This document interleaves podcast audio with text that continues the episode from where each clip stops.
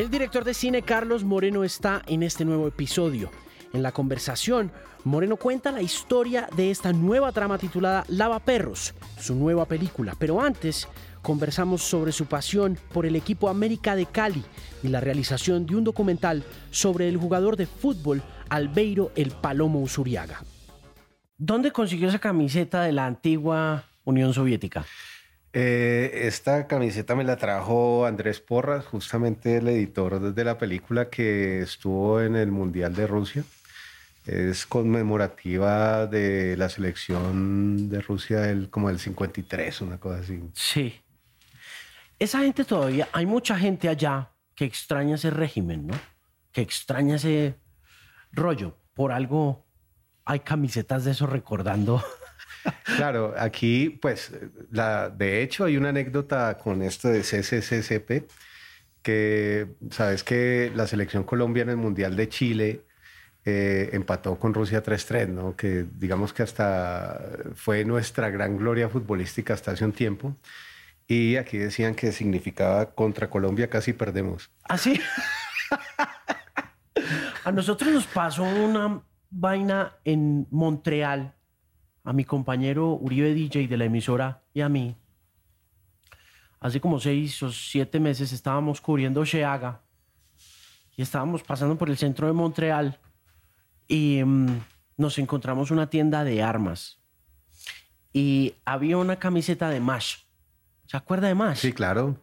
Ya hace poquito se murió el guionista. Sí, sí, hace poco hubo una pérdida ahí de Alan Alda, era que se llamaba. O sea, Alan Alda fue el actor más importante Sí, que claro. salió de MASH. Sí, sí. Y, ah, no, ya me acordé, el productor ejecutivo de MASH, el hombre que puso en televisión MASH, Ajá. se murió hace como tres semanas. En todo caso, yo pues una de las primeras cosas que vi así como de televisión relacionadas con la guerra de Corea, que era sobre eso, que era esa serie, pues fue MASH. Era Cuando ten- yo- eso fue como el 82. Entonces me encontré en la vitrina de la tienda, había una camiseta de MASH y me encantó la camiseta de MASH. Y, y entramos. Esas tiendas en los Estados Unidos y en, y en la Norteamérica moderna dan mucho susto. Los dueños son miedositos, son, son personajes raros. Y mm, mi amigo Uribe se encontró la, el martillo y la hoz Ajá. Con la, la camiseta roja, con, con el logo de la bandera, con el escudo, con el escudo. Sí, claro. Nos fuimos para el hotel y salimos para el festival. Regresamos al hotel como a cambiarnos y toda la cosa, las cosas. Y nos pusimos cada uno de nuestras camisetas como buenos hipsters para echar para el festival.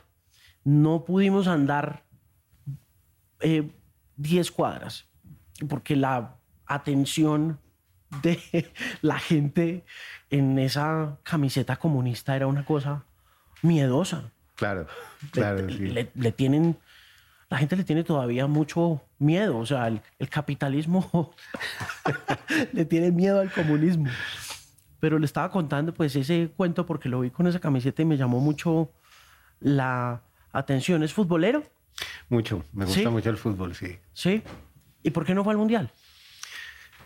Mm, bueno, yo creo que hay una motivación muy grande y es económica, sobre todo porque ir a los mundiales cada vez es más costoso, ¿no? Cada vez es un espectáculo eh, que implica, es decir, que, que yo creo que pone a los países en un nivel de consumo impresionante y estar como llegar a ese nivel es costoso y pues he tenido una buena excusa de que en esos mundiales usualmente estoy trabajando, ¿no? Está filmando, está haciendo Sí. cositas, y entonces dice no puedo. Exacto, pero tengo pendiente alguna vez ir a un mundial. Claro. Sí, ah, todavía no ha ido.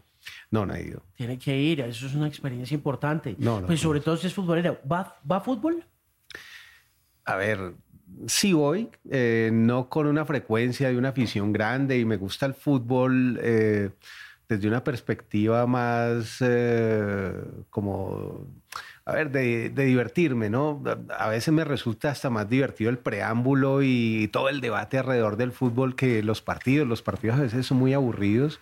Y resulta hasta más interesante la pelea que hay antes y el chisme y el correvidile que hay antes y todo eso me parece como parte del espectáculo y pero no me lo tomo pues con una pasión. Yo creo que cuando yo soy hincha del América y cuando eh, los hinchas del América de los 80 sufrimos mucho y aprendimos como que no había que tomarse eso muy en serio porque el América nos iba a hacer sufrir bastante. Entonces es como, no sé, como tener una esposa que le pega a uno, ¿no? Entonces uno tiene que como tolerarle.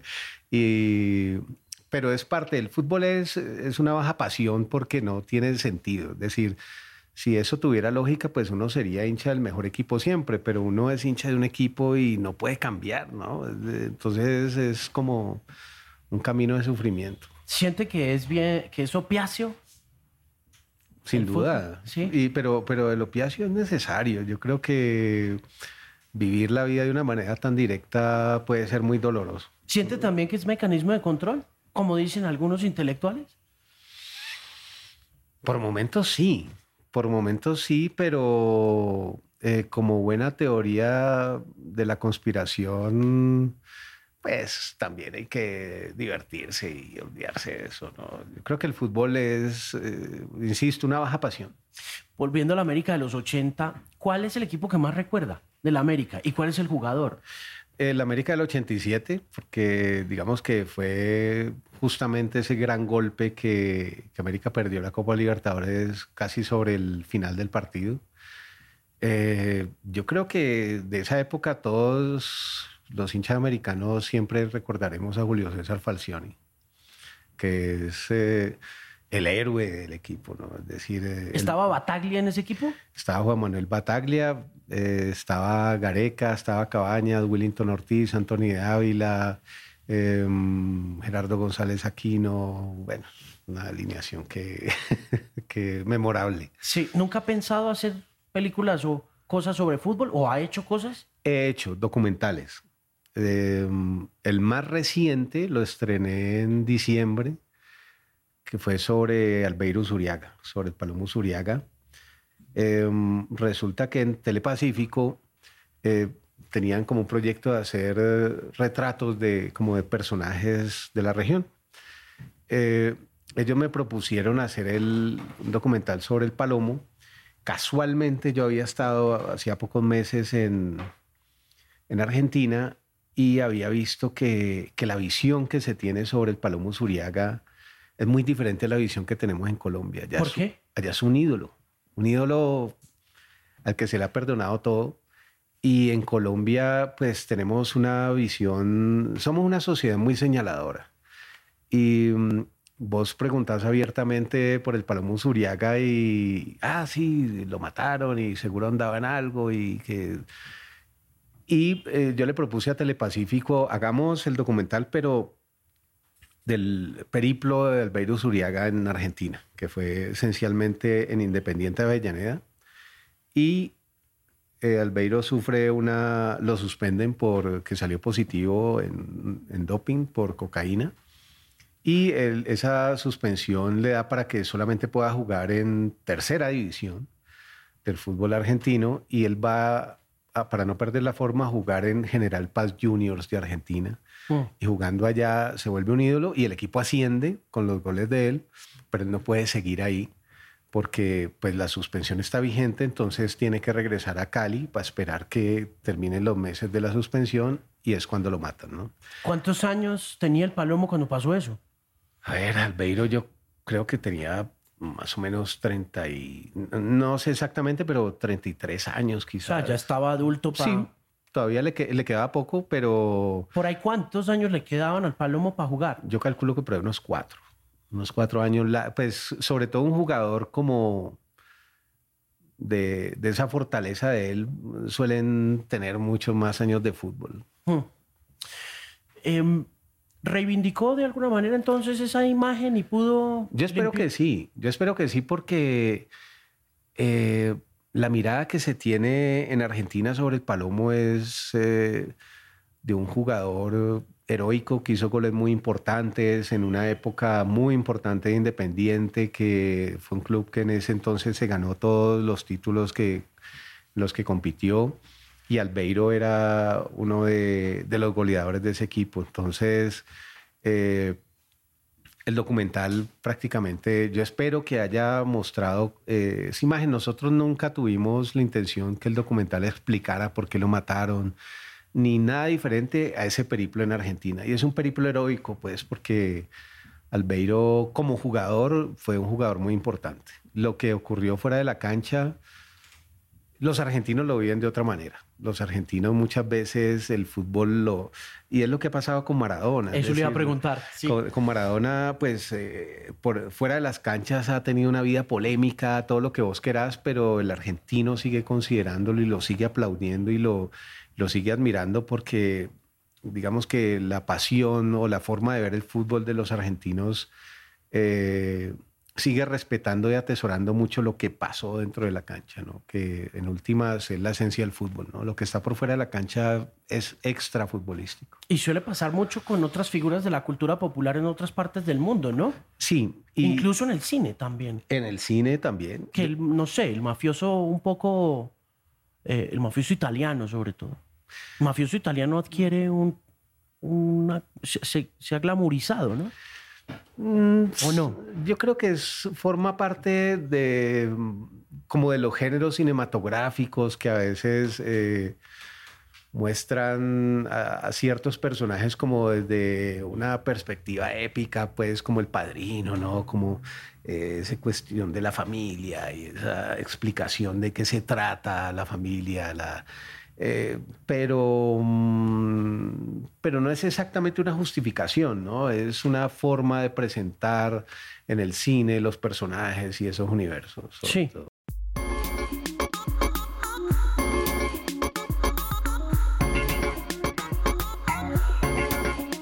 En este segmento de El Podcast seguimos hablando con Carlos Moreno sobre el cine colombiano, las narcoseries y su más reciente película, Lava Perros.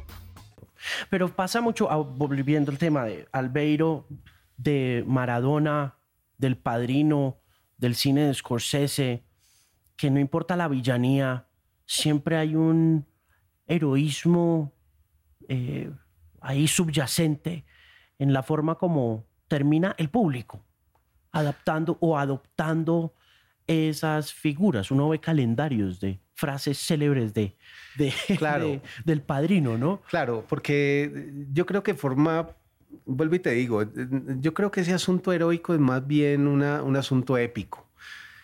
Es decir, eh, eso de atesorar las frases es como, eh, por momentos es como tratar de poner al mar, poner inclusive la autoridad como, como en unos márgenes, en unos límites éticos como con, los mismos antagonistas. Si te das cuenta, el género de los gangsters se trata de eso, de son personajes que están en un mundo corrupto y que son delincuentes, entonces eh, la pugna que hay con, con, las autoridades, con la policía, en últimas son pugnas entre bandidos, ¿no? Son luchas entre bandidos. Y, y no es que las, eh, este tipo de películas pongan al público en favor de los villanos.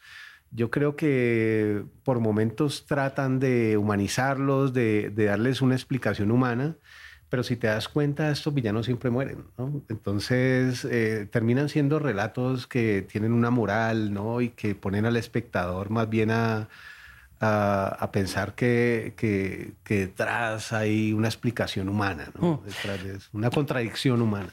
Pero, y en ese caso, volviendo al señalamiento y al público y al entretenimiento y a la manera como los colombianos percibimos ciertas cosas, sea desde la ficción, sea desde la realidad, o sea desde esa línea delgada que puede usted estar transitando cuando lo hace cinematográficamente. ¿Por qué, por ejemplo, esa villanía convertida en épica, eh, pasa a la historia en el caso de Hollywood y en Colombia es tan tipificado y tan satanizado.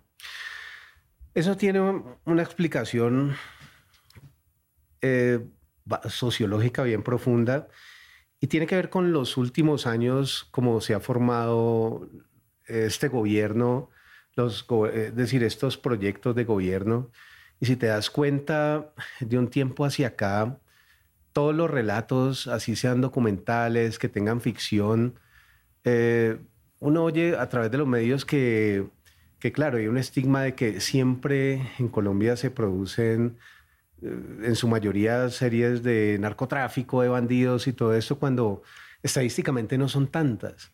Lo que pasa es que existe como una falsa idea y todo está atesorado porque, claro, se cree, digamos que venimos en una creciente nacionalista y todo lo que tiene que ver con, eh, con digamos que con, con, el conflicto social, todos los temas que lo abordan, terminan siendo como algo apátrida, porque del país hay que hablar bien, si no es algo apátrida. Es decir, el conflicto social está prácticamente relegado a, que, a que es un tema de bandidos y que es lo usual cuando realmente no lo es. Hmm.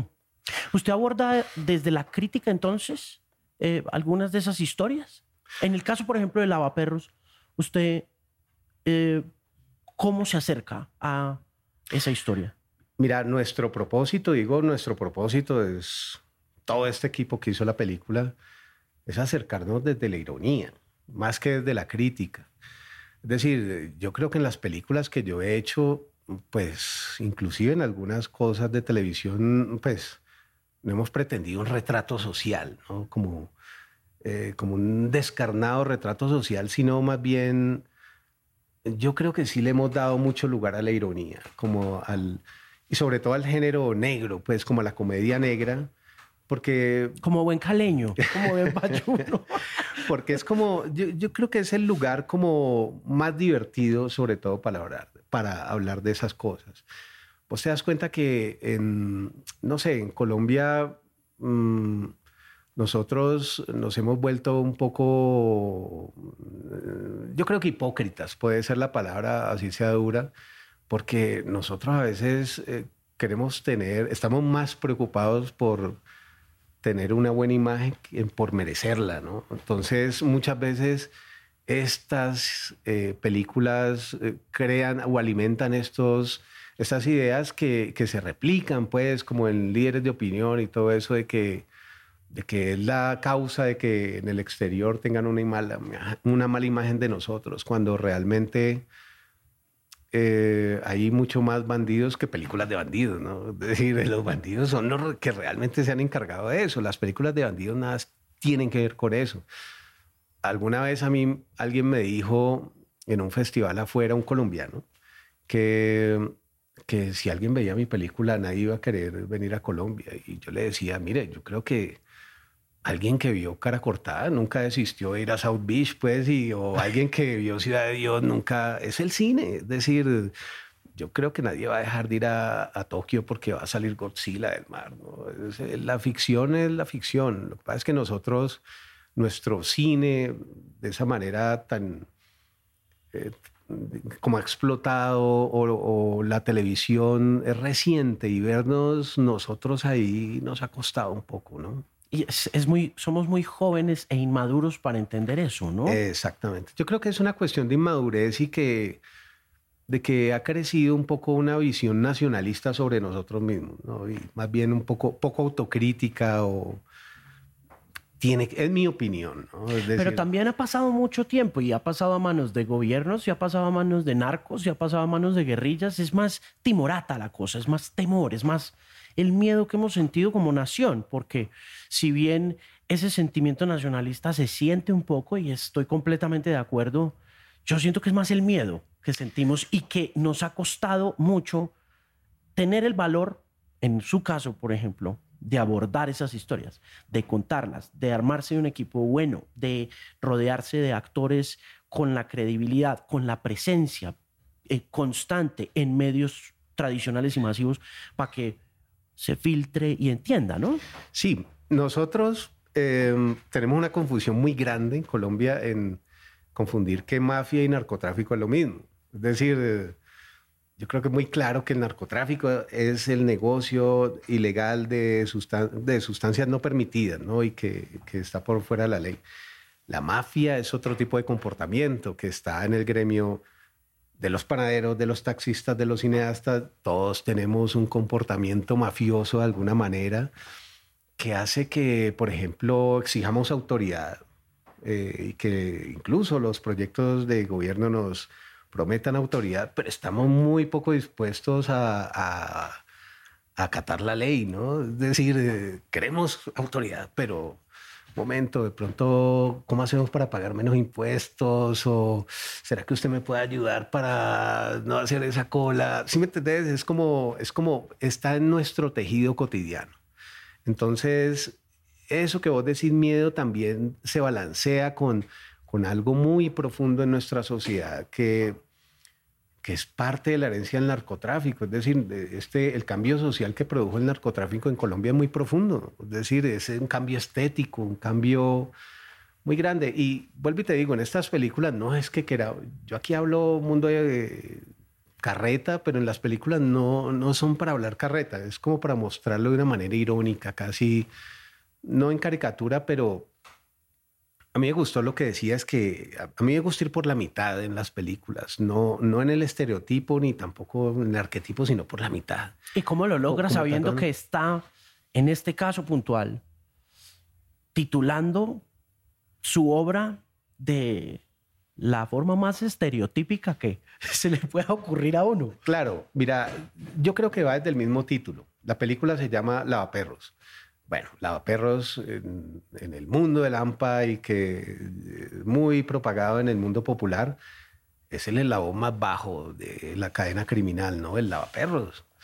Em, pero en la película, además de eso, personaje que termina siendo muy importante en el desenlace de la película, es realmente alguien que lava los perros, es el que cuida a los perros y eso es parte de la ironía, es decir, eso es parte de estar como en el estereotipo, ¿no? Y eso es lo que hace el género negro, ¿no? Como el, el nuevo, lo que dicen los franceses, el new noir, el nuevo cine negro, que agarra como que las sociedades lo hemos adaptado y es que muestra el mundo criminal como en las películas de Tarantino, que como que vos decís, no, esto es cuento, pero me creo esos personajes los de Pulp Fiction, eh, sabes que es exagerado, pues, que tiene una, una, una, una, una, rayita de más, pero te los crees y te divierten y, te producen risa, pero en el fondo sí. te parecen unos cabrones, ¿no? Y, sí, sí. y eso de eso se trata ese género, ¿no? Mm. Y, digamos que en el cine un poco anterior de Sam Peckinpah,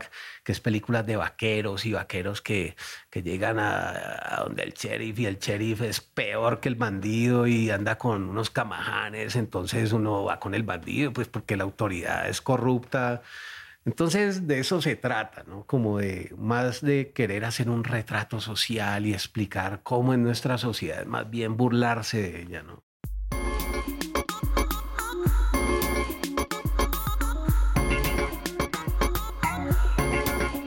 Continúa el podcast de Canal 13 con una conversación interesante sobre la película Lavaperros con su director, Carlos Moreno. En este segmento hablamos del origen de esta historia y del guion, escrito por Pilar Quintana y Antonio García. Habla también de suspenso, de terror, de Tarantino, de Once Upon a Time in Hollywood, de vaqueros y de mucho más. Le, eh, lo oigo hablar de vaqueros. ¿Le gustan los vaqueros?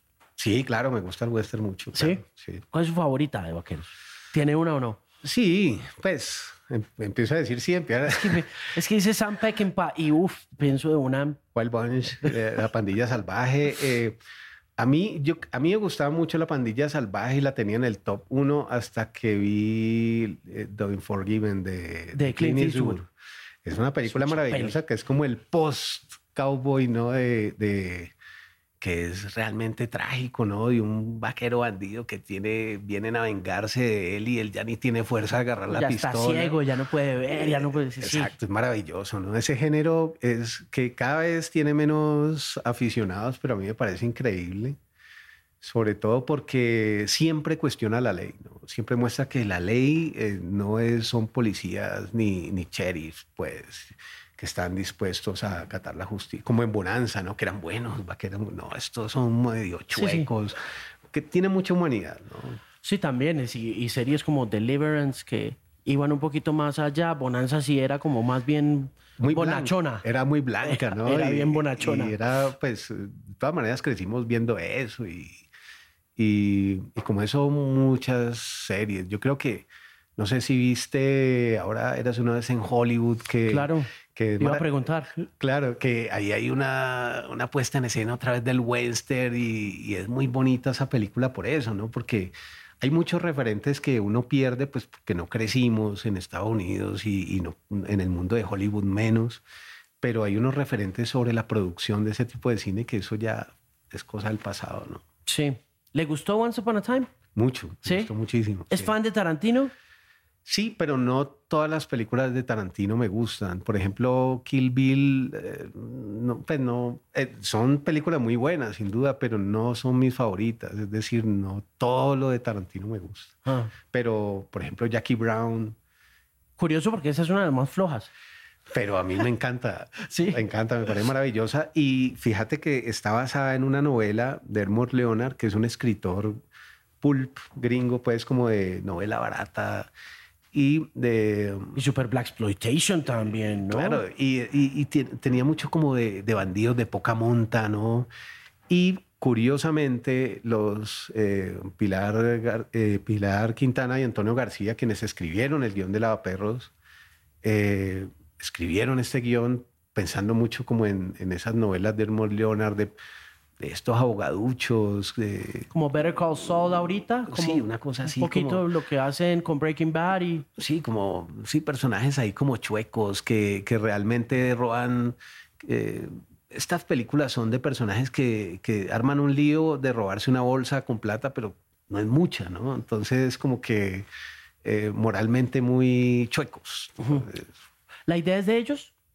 De Pilar y de... Antonio. Pues sí, ellos un día me escribieron, yo, me dijeron, mira, es que tenemos un argumento que queremos que leas porque es una película que queremos que algún día hagamos. Entonces eh, me enviaron el guion y claro, era una historia que de alguna manera contaba algo, ellos la habían escrito pensando en ese universo, en ese estilo, como en esa clave de perro come perro, ¿no? De alguien que se lleva una plata que no es de él y que el, digamos que todo el impulso de la trama tiene que ver el cómo sale ese problema, ¿no? Y el espectador viendo a ver este qué va a hacer con esa plata. y la perros tiene es eso. Es decir, eh, y como eso se han hecho un montón de películas, No Country for All Men es eso, el man se encuentra una plata de unos bandidos que se han dado plomo y luego a ver cómo sale con esa plata, si lo logra o no lo logra. Y, mm, y era el mismo género, ¿no? Y por ahí arrancamos. Ese, ese fue la génesis de Lavaperros. Ok. ¿Y le llegan ya con el manuscrito? Ok. Eh, con un relato, digamos que más en prosa y se fue convirtiendo en guion. Es un, fue un proceso largo porque eh, era el primer guion que ellos escribían y... ¿En qué estaban antes ellos? Pues Antonio y Pilar son escritores, eh, digamos que ellos han tenido publicaciones que muy importantes en la, pues, que vienen siendo muy importantes en, hoy en día en la literatura colombiana. La última novela de Pilar se llama La Perra, es una, una novela muy bella que ocurre en el Pacífico colombiano y que forma parte como de esa visión que ella tuvo, porque ella vivió un tiempo allá. Em, Antonio ha escrito novelas eh, como Declive, creo que es su última novela.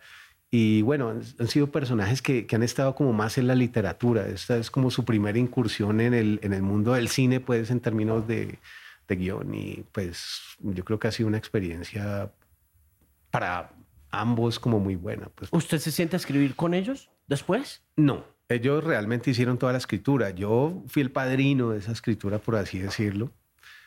¿Cuánto eh, tiempo les tomó después de que se sientan a revisar esa primera prosa?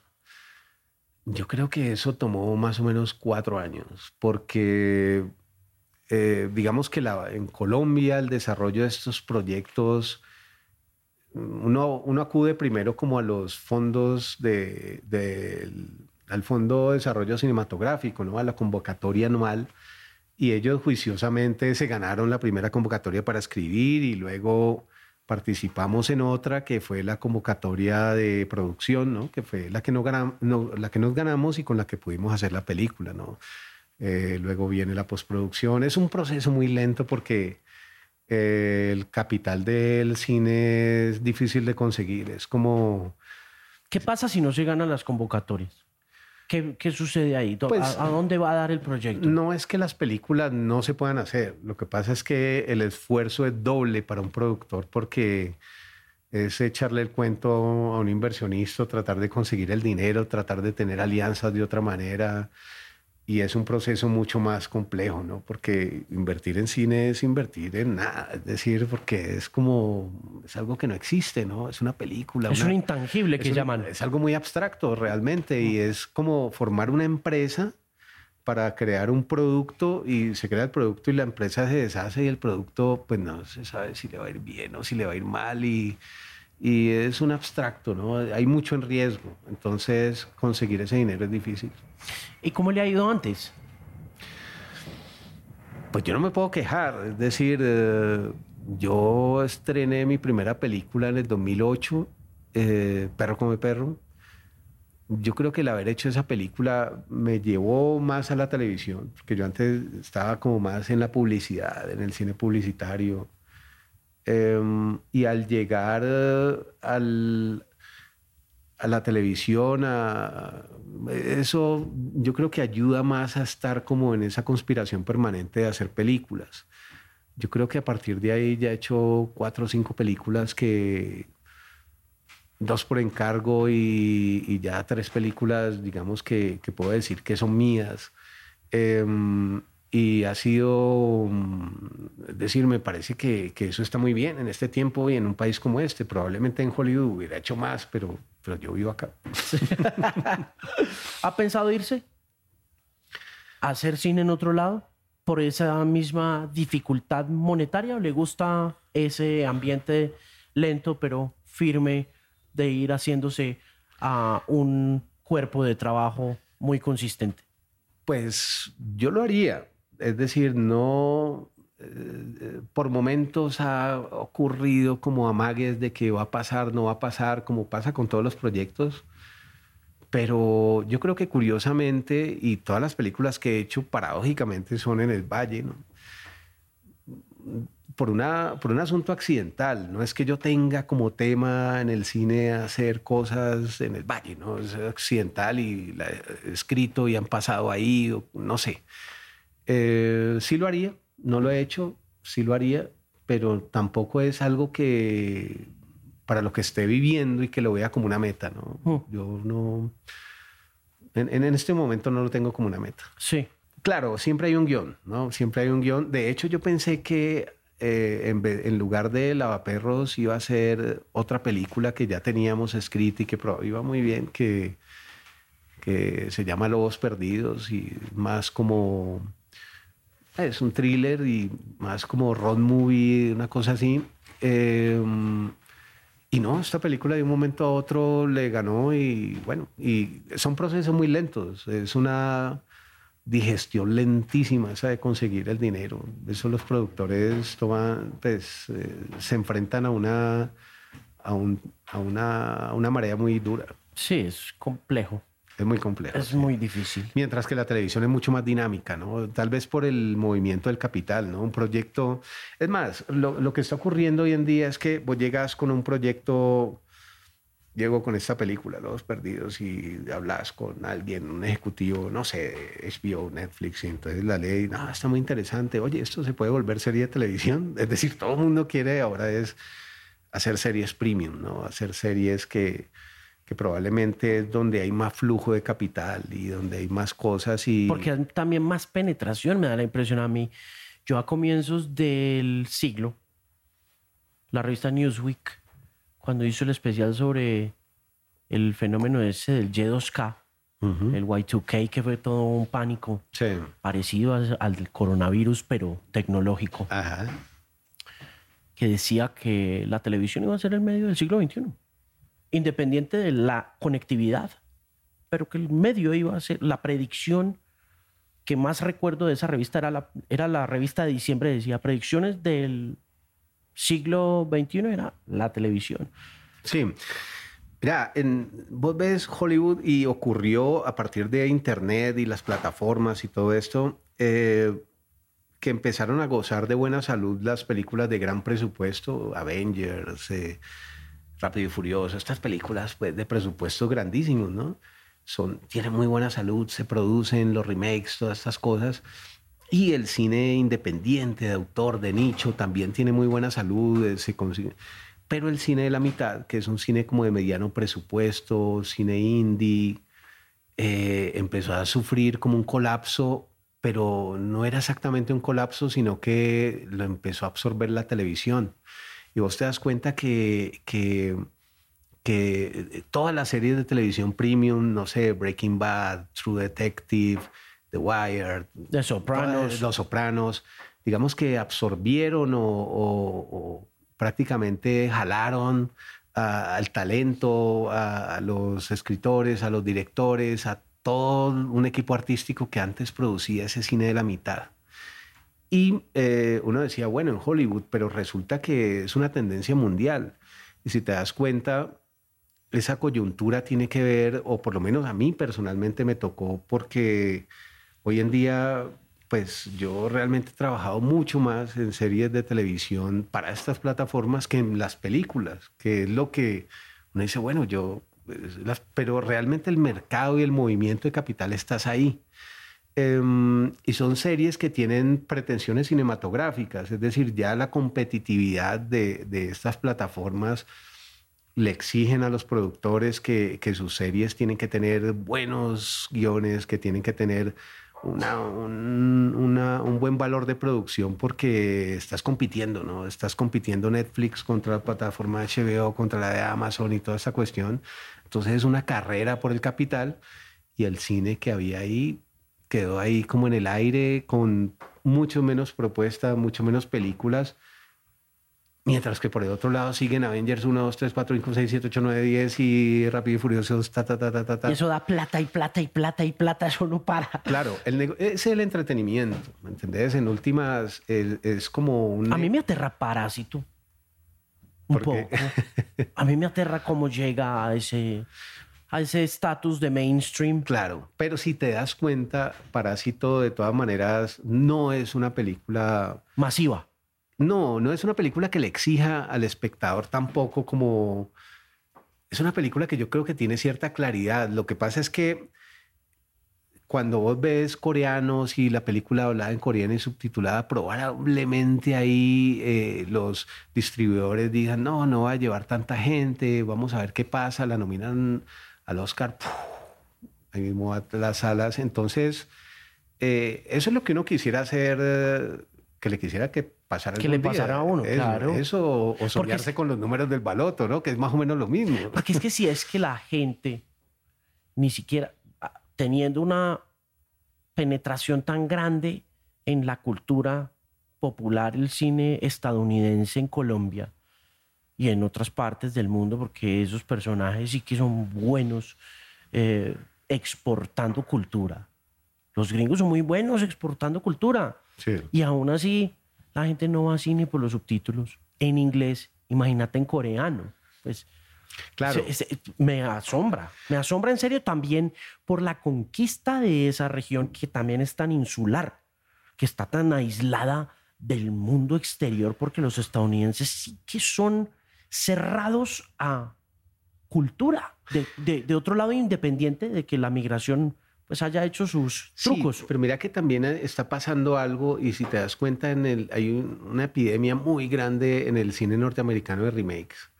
Y ahí yo creo que más de una falta de creatividad eh, en los proyectos, yo creo que hay mucho miedo de los inversionistas a perder eh, grandes capitales porque las películas están volviendo películas de gran capital. Era lo que te decía antes el riesgo es mucho más grande, entonces eh, van a la fija. Entonces cuando aparecen películas eh, coreanas, por ejemplo, como tan originales como Parásito, eh, producidas de una manera impecable, realmente yo creo que entran en, esa, en ese momento crítico y los los gringos la van a, van a hacer remake, segurísimo. Muy pronto van a hacer. Absolutamente. van a hacer el remake, van a decir, ah, qué chévere la película de los coreanos, pero hagámosla nosotros en inglés para atraer más público. Eso no es la primera vez que pasa. Porque digamos que. Sí, pasó con Old Boy. Por ejemplo.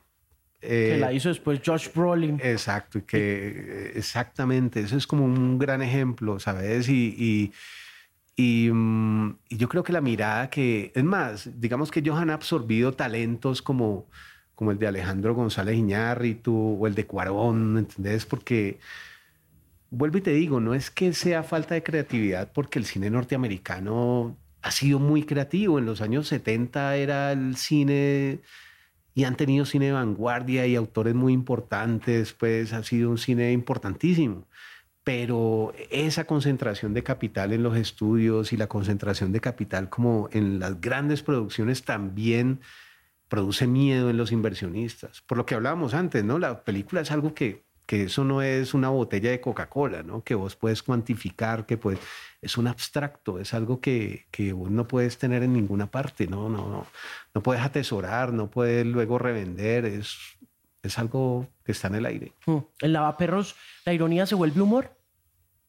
Sí, todo el tiempo. ¿Sí? Yo, nosotros hemos pretendido, por lo menos es el estilo de la película que que uno por momentos en ciertas situaciones muy duras, que uno se ría y que uno se sienta mal de haberse reído.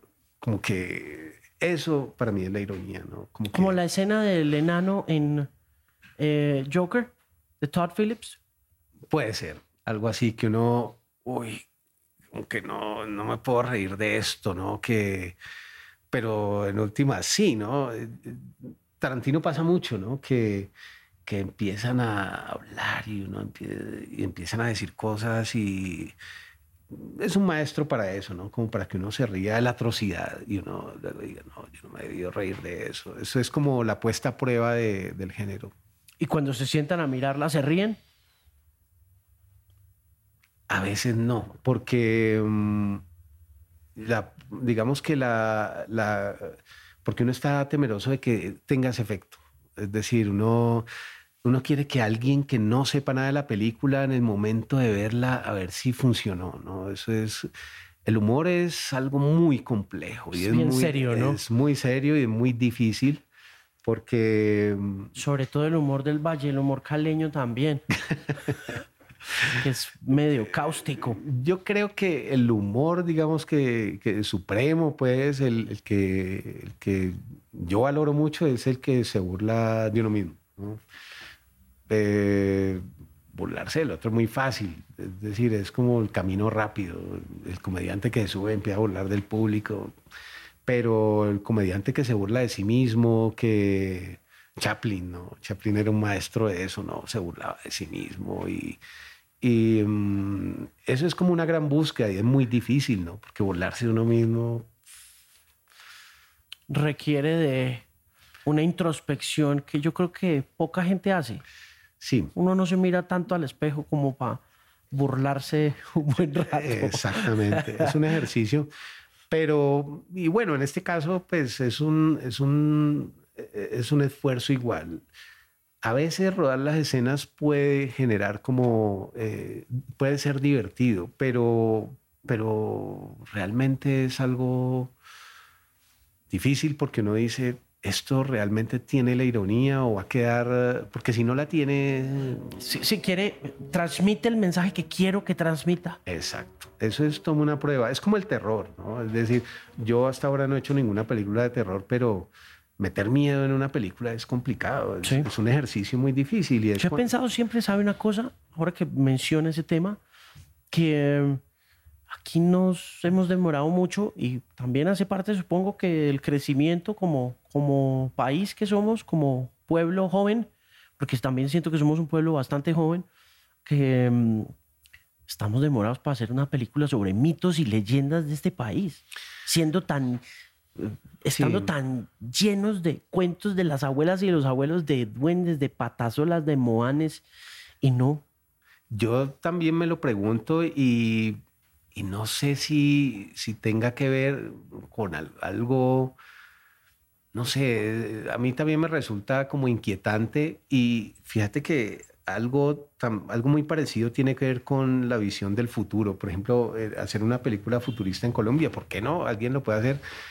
Pero si te das cuenta, nosotros como sociedad no estamos construyendo el futuro. Vos ves, por ejemplo, no sé, Netflix, eh, esta serie que, que Black Mirror, eso habla del futuro de una manera desesperanzadora, ¿no? Como casi como una distopía. Yo creo que la mayoría de las cosas en ficción tienen, jalan para allá, ¿no? Claro. y a nosotros no nos sale de esa manera porque yo creo que en el fondo nosotros tenemos tecnología y tenemos cosas que aparentemente son de este momento, pero nosotros como sociedad no estamos construyendo el futuro, nosotros vamos detrás. Entonces nosotros no sabemos qué es la opresión del futuro. Es decir, nosotros no, no, no nos pasa como en países industrializados como Estados Unidos, no sé, como en Europa, que al, salga algún loco que ya no aguante más la opresión y salga a darle bala a la gente. Aquí eso realmente no pasa. Aquí las masacres son de otro tipo y obedecen otra cosa porque nosotros no estamos tan regularizados ni estamos tan controlados. Sí. En última, nosotros aquí hacemos lo que nos da la gana, ¿no? Entonces, no, eh, la, autoridad es como así. Es bien flexible y bien, eh, y bien relativa. Claro, pero si nosotros realmente sintiéramos el control, le tendríamos mucho miedo al futuro. Yo creo también. Y ahí yo creo que algo similar, algo tiene que pasar con el terror, porque yo he pensado lo mismo. Yo me acuerdo cuando yo era niño que uno le echaban cuentos en las fincas del duende y fue puto, no, no podía dormir y eso era horrible. Y yo decía, ¿cómo hace uno ese ejercicio para contar una película o algo que tenga que ver con eso? Y algo pasa en la mitad. Mm. Algo pasa en la mitad que se desbarata ese miedo o yo no sé si es que nuestros miedos son diferentes, es que, que, algún día seamos víctimas de, de, una atrocidad política o de, ¿sí me entendés? Yo creo que nuestros miedos van por otro lado. Sí. También puede ser que como esa tradición es tan oral y no ha habido tampoco una cosa de terror literaria que fije un poco el camino a seguir como, no sé, como le ha pasado a los europeos con Edgar Allan Poe, ¿no? Como le pasó con Lovecraft, con, que tienen unos referentes tan poderosos de carácter literario, incluso el mismo Borges a veces surga un poco en el terror. Pero más en lo fantástico como que el terror, ¿no? Sí, claro. tienen los gringos, por ejemplo, a Stephen King, que es una, una sociedad como que, que, que emigró de Europa, pero nosotros puede ser eso, ¿no? Que que sea un asunto que obedezca más a... Porque ¿cuándo fue la última vez que nos leímos una obra de terror colombiana? Yo solo he leído los tratados de sociología de algunos muy buenos investigadores sobre mitos y leyendas, muy bien jalados, donde explican la región, la ubicación y, le dan a uno una idea geográfica, topográfica, pero hasta ahí.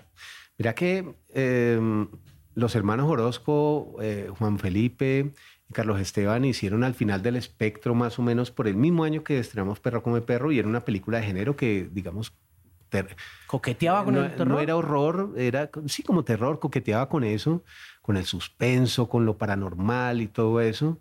Em, yo creo que fue la última. Es muy raro que no haya sido, que no haya aparecido más. Eh, y tiene que haber eh, una motivación. En los años 70 un autor que era del Valle, que, que Jairo Pinilla, y él pretendía hacer películas de terror, ¿no? Como películas, y eran películas que se han vuelto casi de culto porque eran películas rarísimas, ¿no? Que terminaban haciendo como un clima... De él se ha vuelto a hablar recientemente, Sí, claro. como ha, vuelto a entrar un poco como la conversación de, medios, de crónica, como que... Claro, y si te das cuenta es porque, porque su iniciativa era, era, era como, como arando en el asfalto, ¿no? Como alguien que, que era el único que lo hacía. los otros no se atrevían y hoy en día pues es valorado eso, como ese intento. Y mm, es muy raro. Es curioso que sea tan difícil ser pionero acá, ¿no? Creo que es de las cosas más difíciles en los emprendimientos creativos acá el pionerismo es casi que una imposibilidad. Es que el, el ser pionero yo creo que tiene que tener un asunto no de terquedad, sino como de seguridad, como una visión. Como visión. Que yo admiro mucho. Eh, no sé, en artistas que, que, dicen yo quiero hacer esto y lo tengo muy claro. Y no es esto, sino esto. Yo, yo admiro mucho como esa claridad y eso, digamos que eso tiene mucho que ver también con el emprendimiento. Y en el cine eso eh, tiene precios eh, muy altos, es decir, muy altos en el sentido de que puede ser un triunfo enorme o puede ser un fracaso colosal. Colosal, ¿no? Pero el, el riesgo es lo que se valora ahí.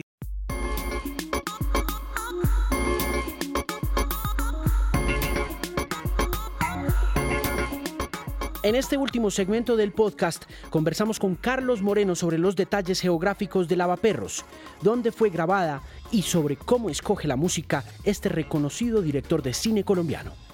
Sobre la música, ¿qué hay de música en la nueva?